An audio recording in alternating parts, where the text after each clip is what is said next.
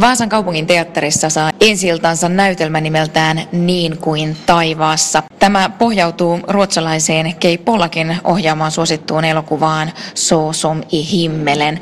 Näytelmän ohjaaja Fiikka Forsman Kuinka tuttu tämä Niin kuin taivaassa on sinulle entuudestaan? Mä oon ohjannut aikaisemmin äh, Kajanin kaupunginteatteriin. Mulla oli pääosassa musiikkiluokka-aikainen, ei luokkatoveri, mutta koulutoveri, joka, joka sattuu olemaan kapellimestari. Koska tässä on keskeisessä osassa tämmöinen kansainvälistä uraa tekevä kapellimestari, joka saa sydänkohtauksen ja ja sitä myötä joutuu vetäytymään uraltaan ja palaa takaisin kotiseudulleen jonnekin pohjoiseen.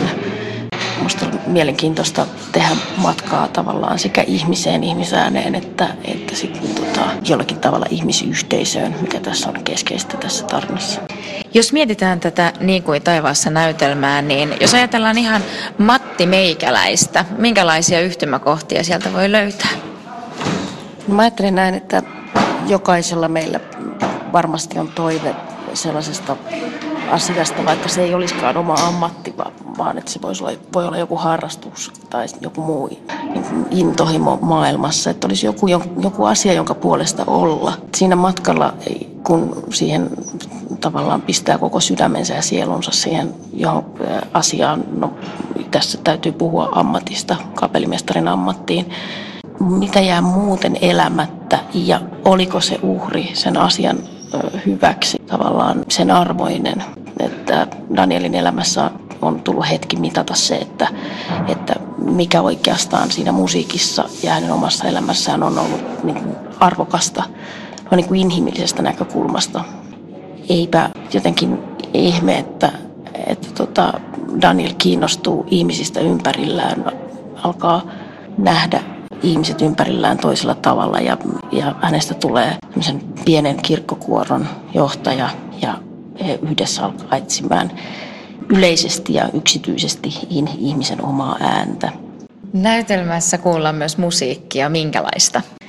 No tässä, tässä ei ole sillä tavalla niin kuin musikaalissa mitään musikaalibiisejä tai bändiä, vaan tässä, tässä keskeisessä osassa on äh, ihmisääni, niin sitä kautta äh, kuoromusiikki. Ja tähän on elokuvaan on sävelletty musiikkia, jota me käytetään. Ja siihen Kajaanin kaupunginteatteriversioon tästä näytelmästä on Riku Niemi säveltänyt musiikkia, jota me osittain käytetään. Plus se, sen lisäksi vielä niin kuin ihan niin kuin peru, perus tämmöistä kuororepertuaaria.